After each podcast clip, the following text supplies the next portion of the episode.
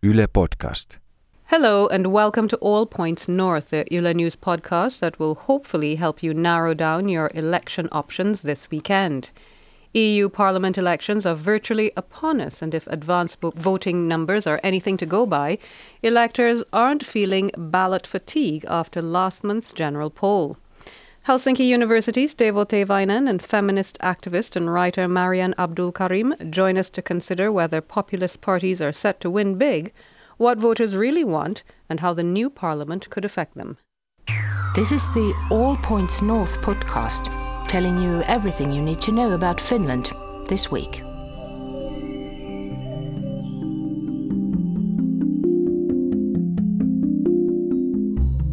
Hello, happy Friday, everyone, and welcome to yet another pre election All Points North podcast. I'm Denise Wall of Yle News, and with me in studio to take a closer look at Sunday's European Parliament vote is Zina Iovino. Welcome back to the studio, Zina. Thanks, Denise. It feels like I've never left. But allow me to introduce today's guests. Sitting next to me are Helsinki University World Politics professor Teivo Teivainen and intrepid commentator Maryan Abdulkarim. Good to have you both. Thank you. Wonderful to be here. Great. Well, let's dive right in. Uh, now, Europe wide, analysts are forecasting additional gains for Eurosceptic parties in this year's EU vote. The question I have for you now is what are the smoke signals saying about how voters feel about this EU project? I think it was yesterday. I was walking in Kamppi in Helsinki, and during the uh, parliamentary elections, if you walk through that this al- there's this alley that forms by these political parties, and they're trying to engage possible uh, voters to vote for their party, and it's packed during the parliamentary elections. So yesterday, when I was walking through it, I was surprised at how empty it looked. It, it kind of made me a little bit sad because I'm like, these are huge elections. I mean, it's like a really big deal that, and people should definitely vote and they should be interested. But it, I think people are tired, and not just the voters, but also the parties seem a bit exhausted by the parliamentary elections, which begs for the question: Should we have had these elections together with the parliamentary elections and allow the people to just vote at once for both positions? But yeah, Yeah, I think the fatigue is there, even though the advanced voting numbers sometimes suggest otherwise. Uh, one additional factor there is also that some of the key politicians are negotiating on the new government. Which means they are not campaigning on the streets, mm. and, and there's a huge, it's not just the top leaders, but all kinds of advisors and political party cadres and all that. So that also contributes to the streets being emptier than in normal election. But you're perfectly right. It's a hugely important election, and compared to that, the lack of attention is mm. Really amazing. So you're you're putting that down. What Maryan is talking about, the empty streets and the fact that there are no voters aggregating around a political party stores. You're putting that down to election fatigue. Um, is there no sign, as far as you're concerned, of any kind of disillusionment with the EU as a whole? Well, it's hard to speak on behalf of all voters. I think we have quite quite a few voters here in Finland. I mean, it's not a big country, but all the same. So I wouldn't draw conclusions based on that, but the general consensus seems to be, at least when you read the media, that people generally are not that interested in EU politics. And also, if you look at how many, for example, journalists we have based in Brussels or Strasbourg, you will notice that, you know, we're not covering those areas so much. So then that also contributes to the fact that just Europe seems so mm. far away. It's like way over there, like, you mm. know. So uh, yeah, I think, uh, and generally, I mean, the EU elections, uh, the voting percentage has not been extremely high. I can't remember uh, by heart what the number was, but somewhere around 50, I think. Correct me if I'm wrong. I think Teivo might know. Or even below. I think it was in the Yes. 40s. Yeah. Yes. Yeah, it's curious because in some sense you look at sort of European wide and also in Finland opinion polls and somehow identities of people have become more European. So in some sense there's more attachment to the European level kind of identity than before. Then again the sort of anti-European Union positions are quite visible, so there's also some polarizing, but sometimes it's forgotten hmm. that overall attachment of identity seems to be actually stronger than before to the European project. So, Now- uh, Teivo, you talk about polarization. We know the EU has weathered major issues like migration and bailouts in the past few years. Do you think these events have helped populist parties? Most certainly, yes, yes the um, the what some people call populist parties. I think the term populist is sometimes a bit misleading. I mean, if we talk about sort of racist and homophobic parties, then those tendencies should be named as such. Populist doesn't really. You think populist is a euphemism? I think it's a sloppy term analytically because what does it mean? I mean, people could say that, yeah, Podemos in Spain and some right wing racist homophobes in some other country are all populists, so it doesn't really say anything. Though it means some sort of discontent with some of the existing structures and a desire to change some of them and a critique that appeals to the people rather than traditional politicians and traditional ways of doing politics. So yes, that is increasing. Yeah, I also agree with your uh, analysis on the term because, like, if populism means explaining complicated things in more simple terms, then the far right parties that kind of flirt with fascism, if not fully uh, openly fascist, they don't really explain phenomena or context or offer solutions that are really like you know solid and things that can possibly happen. And I think like when you talk about European identity, even these parties, they do identify with Europe. They do identify as European. And this is one of their main theses that they want to keep Europe as European. But for them, what European means is very heteronormative, uh, patriarchal, white, Christian based Europe, even if they themselves do not identify necessarily as Christians, but that is what they're going for. So anything that is not white, not like, you know, uh, Christian, does not say European to them. Mm-hmm. And this is really uh, problematic, and it's something that should be discussed more uh, instead of just going behind the whole, you know, migration and like you know the borders, because a lot of the people who live in Europe who have more melanin than your average, you know, uh, or whatever, uh, they're not migrants. They're people who are born here, who live here, but the discussion is never about them. It's never about the diversity that already exists within mm-hmm. Europe. It's about the migrants who are coming outside of the European borders, and then that makes the com- conversations very simplistic. It makes it very black and white.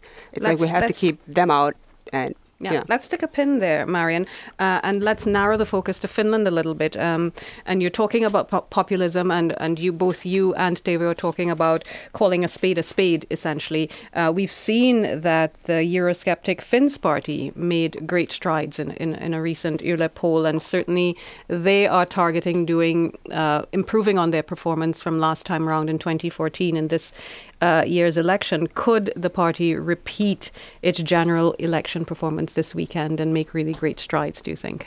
Of course, if the voting percentage is really low, then that might have problems also for them. It's good for, for example, the National Coalition Party, and that has uh, voters mostly from those segments that go to vote in any case in most cases. But obviously, they're going to make some gains. And some of the more important gains will come apart from the election numbers next Sunday from the way they make alliances then in and around the European Parliament. And that will be a very uh, interesting and important process then, then to follow. And I think one of the questions regarding this uh, this party specifically, I think you're referring to Perussuomalaiset, is the recent scandal that happened with Austria and mm. like that involved an Austrian politician who was caught on videotape accepting a bribe from someone who identified herself as a uh, was he was she a niece of a Russian oligarch or something. Correct. And they have been planning for a while now. I mean, the Perussuomalaiset themselves have said that they've been in meetings in Italy with these uh, specific parties and with the agenda of forming their own group in the EU. They were so, in Milan uh, yes. Uh, just uh, last weekend. So now, if these conversations and if these concerns that some voters have now, can we really trust them? Are they really out to protect the European interest or are they just working for, you know, the highest bidder? Then that might have an impact and that might actually make the group that they're trying to plan uh, smaller, or that might even raise new questions for them because at least in Finland, perussuomalaiset keep saying that they're like you know they're not with Russia and they're not like you know trying to do Russia's bidding in the EU, whereas some other parties are more open about it. Teivo, you want to come back on that? Yeah, in Finland it's curious because traditionally in Finland the sort of hardcore right-wing groups mm. were associated with very anti-Russian mm. before Soviet Union and during Soviet Union. Yeah. And now you have groups on the hardcore right-wing part of Finland, yeah. where as a novelty have become pro-Russian, yes. but not so much within the Finns party, but some groups within the Finns party. So this recent scandal, as Maryan collect- correctly pointed out, might conf- actually confuse perhaps some of their voters, mm. and might even may- mean that that confusion means their results are not as huge as they could otherwise be. Do you think climate issues will take a front row seat in this election? I do, and I hope I'm not the only one we've had a lot more conversation around climate change, and I think the de- denialist people who are willing to say that there's no such thing or like you know the threat is not real, they're not as large as the people who are genuinely concerned about it. And there have been demonstrations, there have been petitions made on that, and within the EU, there are possibilities of actually combating it on a larger scale, of making some kind of deals within different European Union member nations to uh, agree to an ambitious program that would help us combat the climate change. So, to do that, we need people to vote for the parties that are willing to do the work.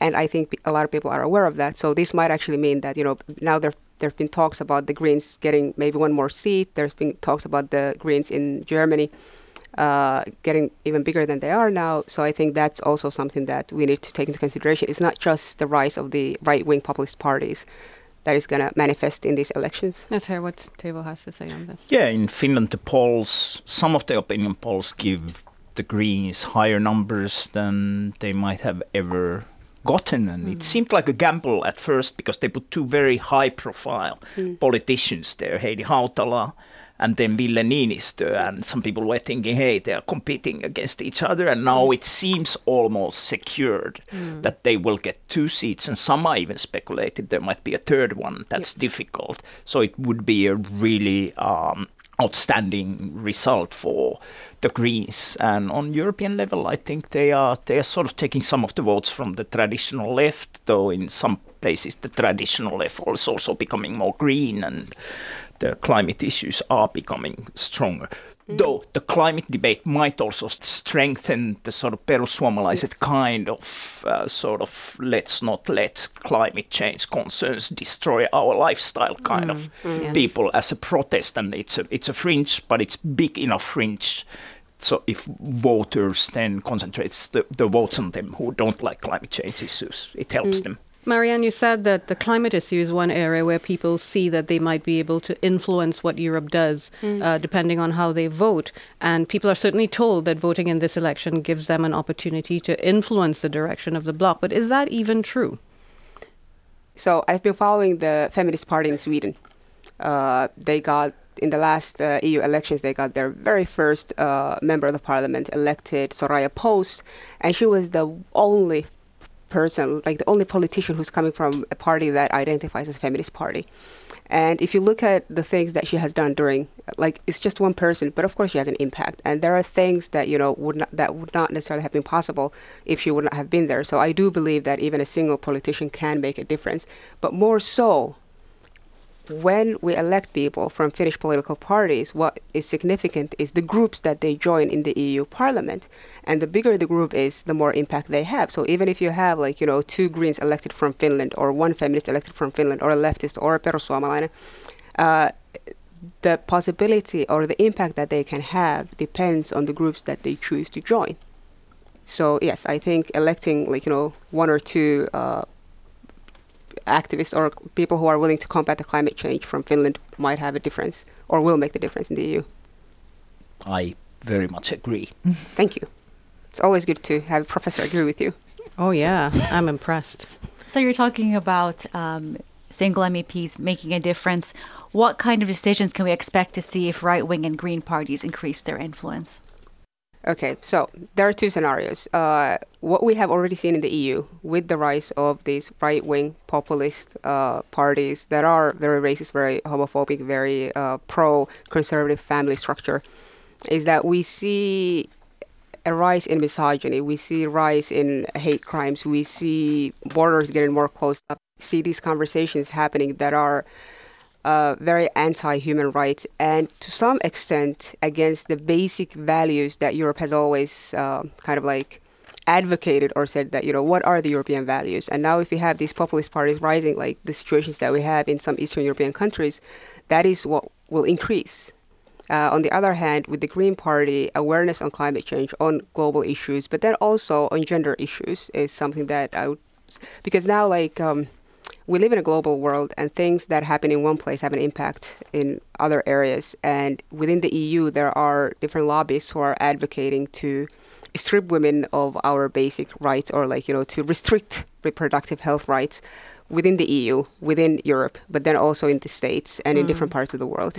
So I think this is also something that is um, alarming people that what we thought that we already had, I mean, the battles that already took place two, three, four decades ago are now coming back, and suddenly people have to take to the streets and say, like, you know, we want to keep the rights that we fought for, like, we don't want them stripped away again.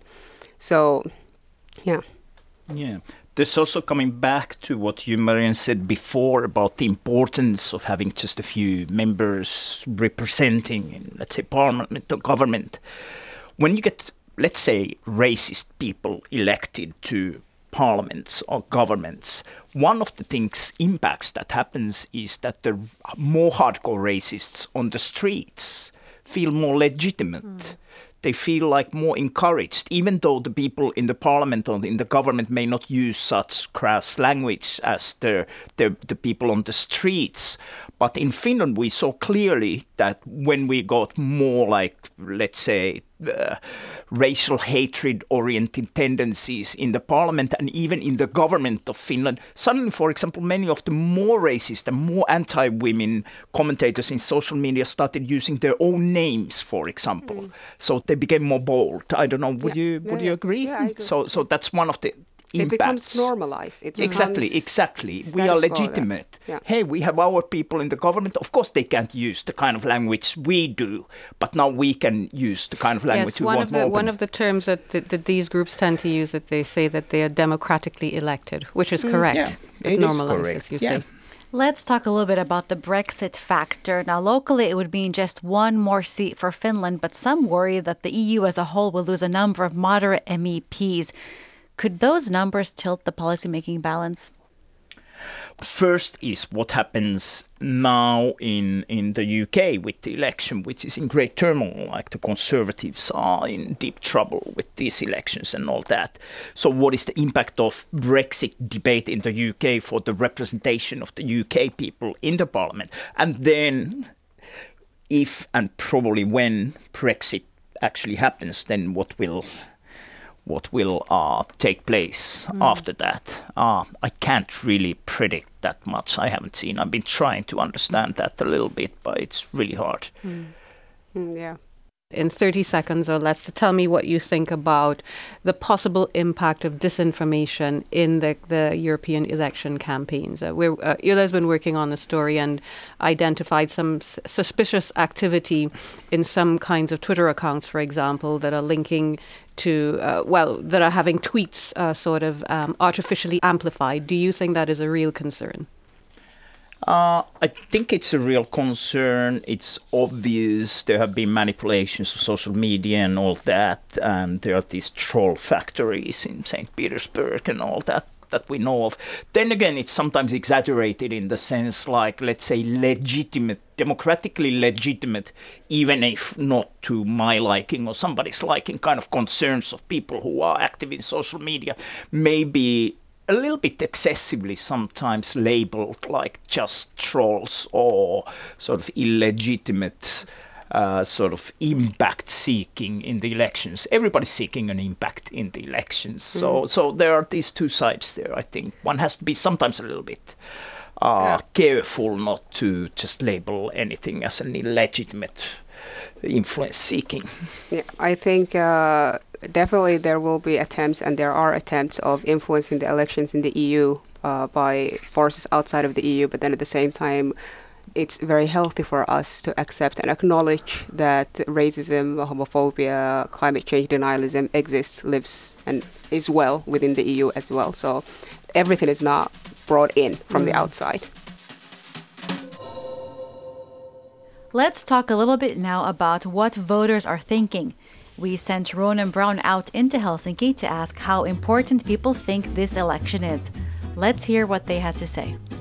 I think it's important to vote because uh, they're making decisions that impact our future, and if you're not uh, voting, then you don't get like a say in it, and other people get to decide it for you, and that's not good. I will definitely vote this year. I've had the opportunity to do so previously because of my age, and I haven't, but this year I will because, uh, yes, I do think it's important, and um, I think I've become more aware of the issues that the EU is tackling with and that affect the whole European Union. I was actually just about to go to, to do the voting because I will be traveling the election day, so yes, I will vote. And I feel it's important for, for us Europeans to, to kind of join together and, and uh, make solutions for the future for our children. And And we heard there from some motivated voters talking to Ronan about their intention to exercise their franchise on Sunday. One interesting tidbit that came out of uh, reporting around this election is the fact that young people in Sweden vote in EU Parliament elections something like six times more than their Finnish peers. Why do you think that is? I think it sounds like you know uh, Finland winning the hockey game against Sweden, and then Sweden comes back saying, "Congratulations to Finland, the better team won." so they seem to be a step ahead of us in some cases. Yeah, I don't know. I, I don't follow the Swedish uh, Euro Parliament election debate so much. One thing that probably discourages people in Finland is that some of the candidates sound like they are seeking a job in a technocratic institution. They, my colleague Lauri Holappa pointed this out very well. Like you know, they many of the candidates say, how, you know, how many languages I speak, and I know the European institutions, and and and there's nothing in many of their sort of uh, campaigns about sort of political passions and projects and how do you combat racism or how mm. do you the perussuomalaiset probably do this mm. much more more politically. So the sort of mainstream parties sound so hopelessly technocratic when mm. they campaign for the European Union. It seems like there's no politics there. And I think that also contributes to lack of interest The EU has proven to be very important to young people, and in fact, youth in the UK oppose Brexit. Data in Finland indicate that young people here haven't been enthusiastic voters in EU Parliament elections. Could Brexit push them to be more active in Sunday's election? Well, there's always the hope. I mean, I definitely hope that young people would vote more because it's uh, they will have to live with the decisions far longer than the generation that is more eager to vote. Uh, with that said, I also think the way we discuss politics, the way we discuss um, impact, could contribute to how young people feel about their possibilities of actually having an impact, or like what does one vote matter, etc. But I'm also very optimistic about the younger generation. I mean, some of the people that I see who are like, you know, not even 20 or in their early 20s and who are really, really smart and like very aware of the political landscapes uh, makes me think of my youth and like how like I was not into politics in my 20s so it's it's very like you know different generation that we're seeing coming up. So they might actually surprise us during this election. Let's see. Yeah, and I think definitely in Sweden, and this might be one factor that contributes to our earlier question about differences between Sweden and Finland. In Sweden, there's this young woman called Greta, hmm. and I would think Climate she, activist, climate Greta. activist called Greta, and I would think the concerns she raises might be closer to the heart of Nordic youth than hmm. Brexit. So Brexit is probably a fairly far away concern for young voters in places like Finland and Sweden. Greta is more important, and probably more important closer to home in Sweden. Absolutely. In fact, she's inspired a lot of these climate strikes that a lot of uh, young people in Finland have enthusiastically Yeah. embraced as well. So you're you're probably quite right on that point. Now, we did see an animated discussion on our Facebook page in response to a story uh, on Finland's lack of appetite for a possible EU army. And um, political parties in Finland have sort of jumped on that uh, conversation bandwagon. What are some of the other sort of uh, hot button issues do you think voters may be focusing on in this EU election? Of course, one that comes up is what some call burden sharing and others responsibility sharing in, in sort of these asylum seekers and migration concerns. I mean, that's clearly an issue in different parts of of Europe. And uh, one of the most refreshing new uh, sort of campaign items and suggestions I heard was that all European young people should get an Interrail ticket for free. Mm. I thought that was pretty cool. It, it sort of combines European identity building with climate change concerns through rail travel. Mm. It wouldn't be all that expensive. And uh, yeah, great idea. I, I, I, like that. Our producer is saying though that uh, that's been a program that's been in place for two years. So mm. whoever is pitching that as a, as a campaign first is uh, is is being a little bit disingenuous, maybe. Yeah, I've heard about that as well before of the Interrail thing, and it's really really cool idea.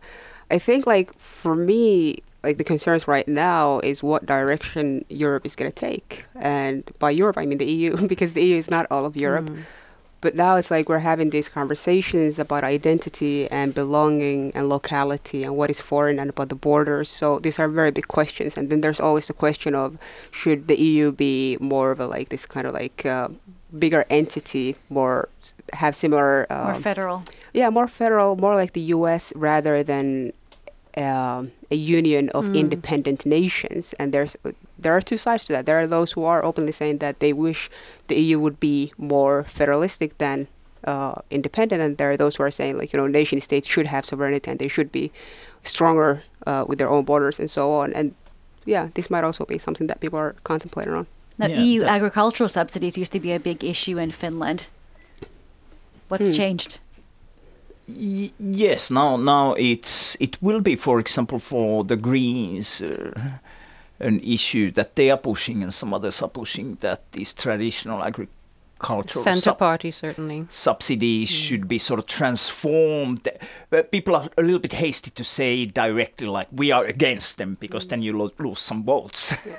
but they are saying like they should be transformed into more environment friendly options, mm. which in practice means you know let's get rid of some of them and do something else. But they can't sort of in Finland formulate it so harshly, which has to do a little bit in Finland perhaps more than in some other Central European countries, let's say, it's hard to, for people to understand here that it's not about national interests in, in the European Parliament. It's about European politics. Right. And Finnish voters have difficulty. Hey, you go there and you're saying something that's against our national interest because our agriculture needs certain kind of subsidies and all that. So mm. Finns have more difficulties than I believe in some of the traditional EU core countries of understanding the political dimension of this, and they think in sort of interstate mm.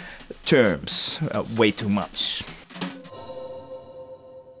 Well, let's uh, look a little bit at what uh, some of what our Facebook audience uh, have been saying around this election, and of course, they haven't been shy about expressing their opinions. Um, well, first up, Joanna asks, "Will European elections gauge the power of populism?" Once again, it depends how people vote. Like we have countries like Belgium where I think voting is mandatory. Like if you are eligible to vote, then you have to vote. Then we have countries like Finland where voting is more of a right, so you don't have the responsibility to vote, whereas the right. So um, yeah, that's a tough one. I mean, it depends on who votes, mm-hmm. who actually goes out and gives their vote, and then that will definitely give us some indicator of what are the opinions within the EU and what kind of power, like who do the people want to give power to. And also, we need to remember not all of the racist and patriarchal political tendencies will be reflected in the results of the European Parliament elections. Mm. Some is because some of the groups are small and split, so they will not get any representation. Some are because the people are disillusioned with uh, what they call representative democracy, anyway. So one shouldn't draw too uh, direct conclusions from the European Parliament's uh, sort of distribution of seats after the elections with what happens on the streets of Europe around mm. these issues that some like to call populism. Teivo, I notice that you correct me every time I say populism. You, say. you redefine the term. Thanks for that. We did a story when political parties revealed this year's crop of candidates, and our Facebook fan Joel commented, quote, Bravo Finland for allowing sitting MPs to cynically run as MEPs and then switch between jobs on a whim. Great way to showcase the benefits of democracy. What do you make of that criticism? Well, I think it's a valid criticism. I mean, parties should have taken more um, consideration into who they set up as candidates for the EU elections. But then again, a lot of the people who were set as candidates for the parliamentary elections did not necessarily know that they would uh, win a seat or wouldn't. So there are people who have already said that they're not going to go to the EU if they get elected, but they're still. Um, they're still collecting votes for the party. But then there's also the layer to that, which is that uh, I know we are very much centered on the individual when we give the vote, but it's more of the party and the ideas that the party wants to push and the politics the party is doing. So even if you want a specific candidate, they are uh, obliged to go with the party's lines. So in that sense, I don't personally feel deceived if someone is, you know, um, running for the EU, but they're not going to take the seat. They're just going to give it up to the second runner-up uh, from the same party because they're going to push the same agenda mo- more likely than not. But it is quite like it has been an interesting conversation to follow because people are like, you know, we're not going to vote anymore. Or like mm. some threats have been coming up on the social media, and I think uh, it's understandable to um, have a disdain for this kind of politics. But then at the same time, I think it's way too dramatic to say like we should give up voting altogether if parties are playing with us like this. That you know we mm. just voted for this person for the parliament, and now they're saying they might go to the EU. So yeah. Yeah, of course, it's it only happens once in a blue moon that we have Finnish parliamentary elections and European elections so close apart. to each. Yeah. Close to each other. So I also think some of the concerns have been exaggerated. I understand the public impact there. So, uh, but in some sense, if some people are there to collect votes for others, if we think of this as politically, you vote for the list, the party. Mm then uh, and you sort of know beforehand who's gonna go to the parliament if they get enough seats, then in sort of political theory sense, I don't see that much of a problem there. But of course, in public debate sense, mm. there is a problem. Mm. That's a problem for us political scientists. We think it makes all sense, but no one else does. Mm. it's a problem of perception, perhaps. well, we heard uh, one common anti EU argument coming from Trent. And he claimed that, quote, the EU is becoming more and more of a dictatorship. And he went on to say that quote unquote, when it actually comes to making decisions, many of the people that make the decisions in Brussels are unelected politicians. What's the basis of that mistrust? So he's making a distinction between the European Parliament and the other organs that make decisions in, in, in EU, and it's a, I think it's a it's a common trope that you find in social media. What do you make of that? Uh, yeah, there's plenty of truth to that. Of course, in all state bureaucracies. Also, there are many people working there who are not directly elected. In the European Union, the parliament is not as big a player as, let's say, in Finland and in most national elections. So it's true there. And it's most true in one of the most fundamentally important institutions in Europe, the European Central Bank which has been shielded from sort of in most influence of electorates in Europe, and it's clearly an unelected sort of body that has huge powers. Actually, one of the biggest decisions this year that concerns Finland and Finnish influence in Europe might be who becomes the next boss of the European Central Bank. And there are two Finnish people whose names are often there, both Olli Rehn and Erkki Liikanen. Mm. In case one of them gets elected, that person will probably be the most influential Finnish person in the world ever.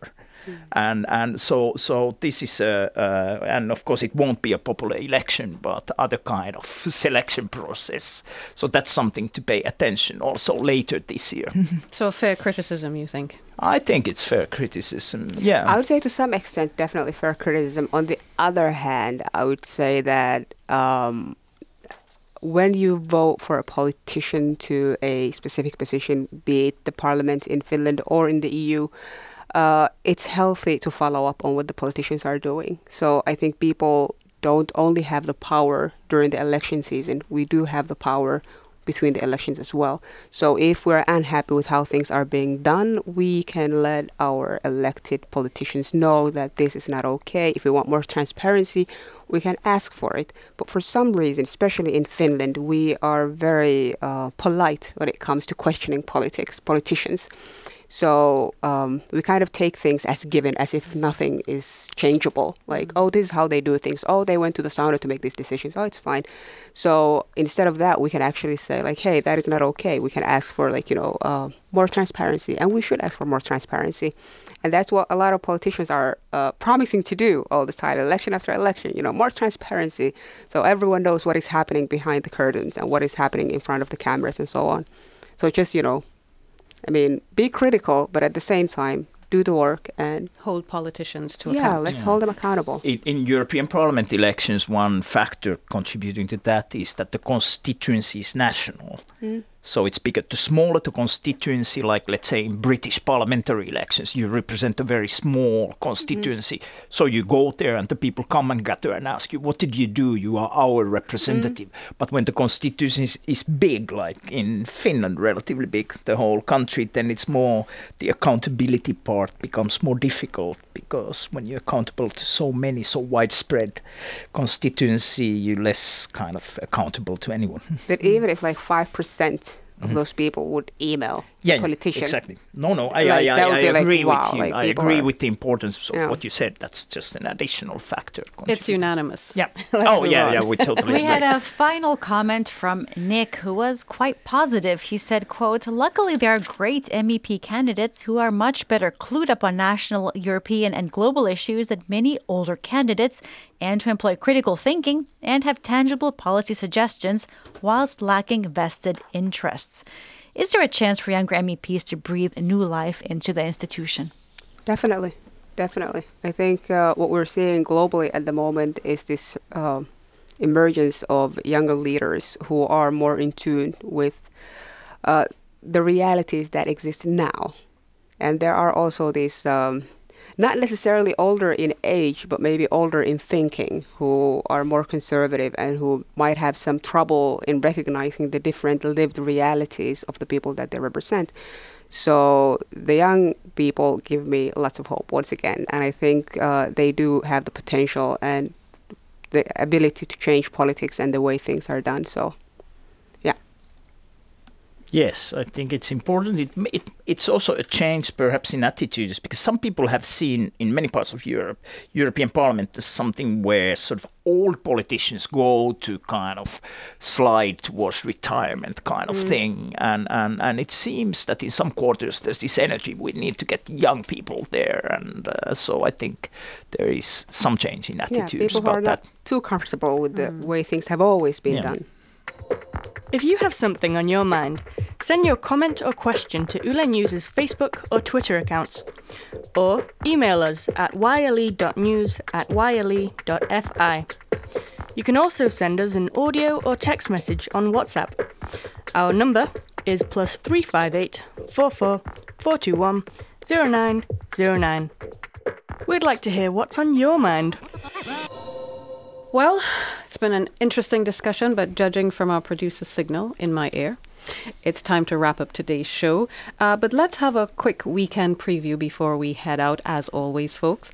Uh, for my part, I'm strongly inclined to check out the annual World Village Festival, also known as Maailma kylässä, at Kaisaniemi Square and Railway Park. Uh, there'll be all kinds of international displays and treats, and I'm always up for some world cuisine. Uh, Zena, what's in your calendar? Well, I'll be bargain hunting on Saturday because it's cleaning day or Siivouspäivä in Finnish, and this is a nationwide yard sale in which anyone can sell their things outside on the curb or, or in the park.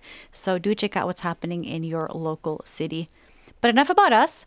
Let's find out what our guests will be up to.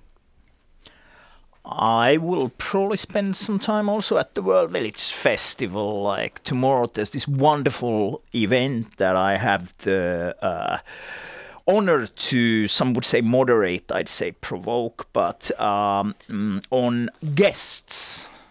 It's about hospitality and conceptions of hospitality, especially towards refugees and asylum seekers. And there's some great artists participating in that, brought here by artists at risk, which is a really great collective working on rights of I, I love how you plugged. I love how you plugged your your event, your moderating or provoking event. Excellent. Well done. And the cuisine, of course, as um, may have become obvious, I'm not a very nationalist person, but I have one nationalist, uh, sort of very deep thing, which is my Peruvian culinary nationalism. So I'll be also looking for culinary experiences, and if there's Peruvian, I'll be there. Oh, I may see you there. What about you, Maryan? Uh, I'm gonna be doing some cleaning of my own at the house and uh, some reading and some resting, and on Sunday voting. Okay, Yeah, excellent. Oh yeah, voting yeah. I'm gonna go Sunday. vote on Sunday. true. Yes. A quiet and responsible weekend for you. Yeah. All I need is my ID, and I'm good to go. There you go. Well, as always, we've had an entertaining and insightful chat, but it's time to wrap up. Big thanks to you both, Maryan Abdulkarim and Teivo Teivainen, for joining us for this chat today. And uh, thanks to our audience for joining the All Points North conversation. You can stay in touch with the latest news in English from Finland on our website at yle.fi forward slash news, as well as on Facebook, Twitter, and Instagram. In studio today with me was Zena Iovino, and our roving reporter was Ronan Brown. This week's show was produced by Pamela Kaskinen, uh, assisted by Priya D'Souza, and the audio engineer was Laura Coso. We'll have our last show of the season next week, unless something happens with the government formation talks. So remember to tune in then and have a great weekend. Bye bye. Bye. Bye, Bye. ciao. You've been listening to All Points North, a podcast produced by Yle News, a unit of the Finnish Broadcasting Company. For daily news from Finland in English, head to yle.fi slash news and follow us online at Facebook, Twitter and Instagram. You've been listening to Yle News.